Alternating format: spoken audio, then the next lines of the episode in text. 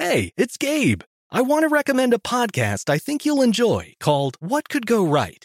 On What Could Go Right, the hosts, Progress Network founder Zachary Karabell and executive director Emma Varvaloucas, sit down with expert guests to discuss the world's most pressing issues. They look back at how far society has come and look forward to what it will take to achieve a brighter future.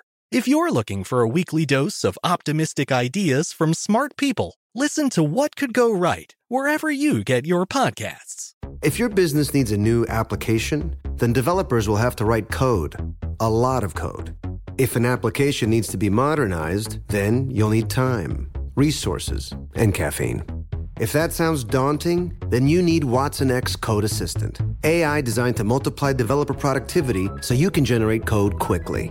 Let's create a more modern foundation for business with watsonx Code Assistant. Learn more at ibm.com slash codeassistant. IBM. Let's create. This episode is brought to you by Navy Federal Credit Union. At Navy Federal, it's been the mission to help the military community for over 90 years. And not just help them, but do everything to make sure they not only grow, but flourish. That's why Navy Federal Credit Union has all kinds of great savings and investment options like share certificates with sky high rates. So don't hesitate. Start growing your finances today with a variety of savings and investment options. Navy Federal Credit Union. Our members are the mission. Savings products insured by NCUA. Investment products are not insured, not obligations of Navy Federal and may lose value. This Father's Day, the Home Depot has the perfect gift to help dad be everything he can be because your dad is more than just a dad. He's the groundskeeper of the yard, the perfecter of the patio, and the cleaner of the clippings. This Father's Day, power dad's doing with the convenience and gas like power of Milwaukee cordless outdoor tools from the Home Depot. Plus, get up to $150 off select Milwaukee tools. Find the perfect Father's Day gift at the Home Depot. How doers get more done. Shop for Father's Day now in stores or online at homedepot.com. This Day in History class is a production of iHeartRadio.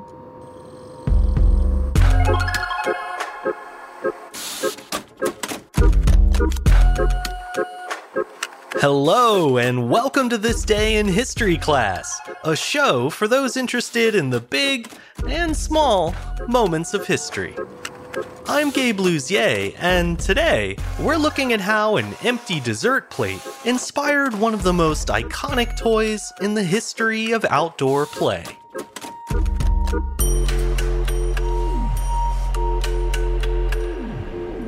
The day was January 23rd, 1957.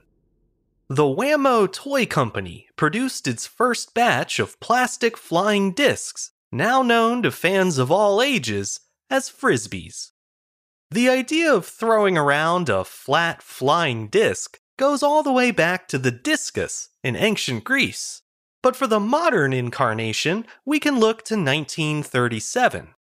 That's the year when a 17 year old named Walter Fred Morrison and his girlfriend were playing a game of catch with the lid from a popcorn tin. Apparently, they had such a good time with the game that they started looking for something more durable to toss back and forth. That's when they came across one of Fred's mom's pie tins, which quickly became the couple's disc of choice. In fact, it was that very pie plate that they were playing with on a beach when a passerby noticed how much fun they were having. He asked Fred if he'd be willing to part with the pie tin for a quarter, and since it had only cost a nickel to buy brand new, Fred happily agreed.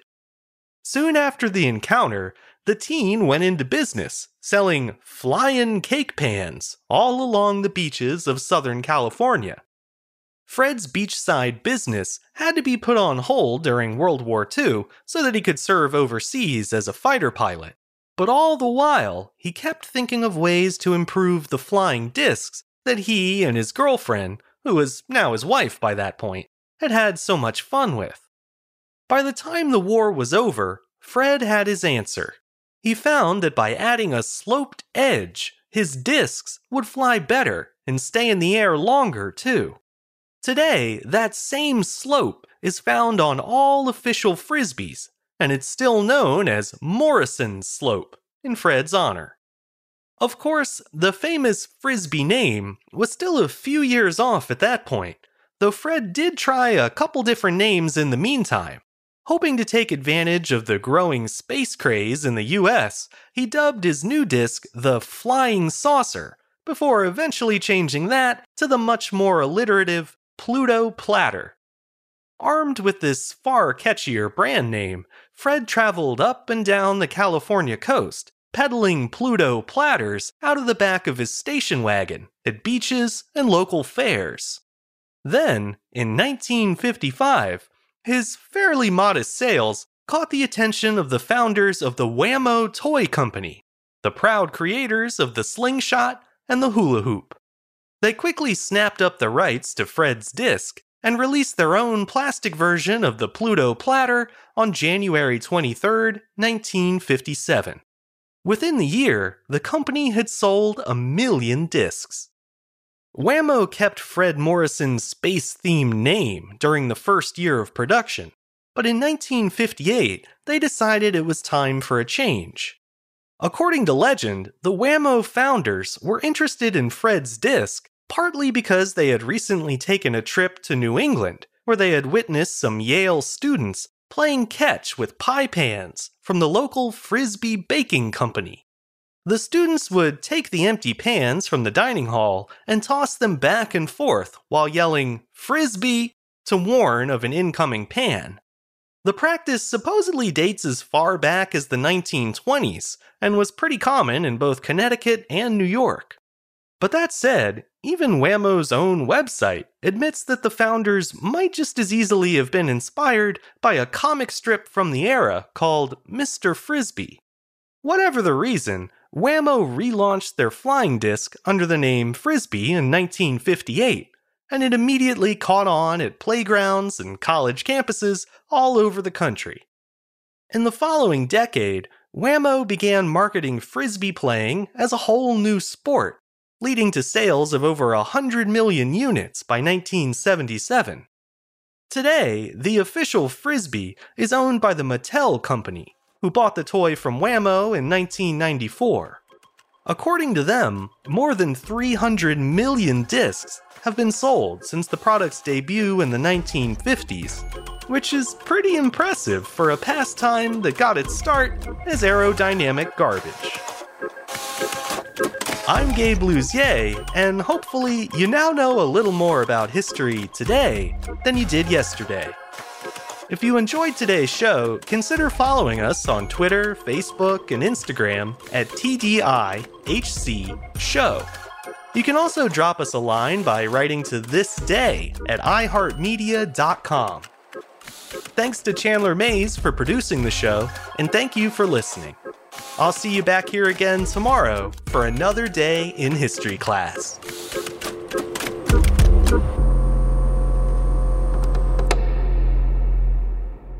For more podcasts from iHeartRadio, visit the iHeartRadio app, Apple Podcasts, or wherever you listen to your favorite shows. You wouldn't expect to hear that we're America's third best city for beer like this one, or home to vibes like this and this.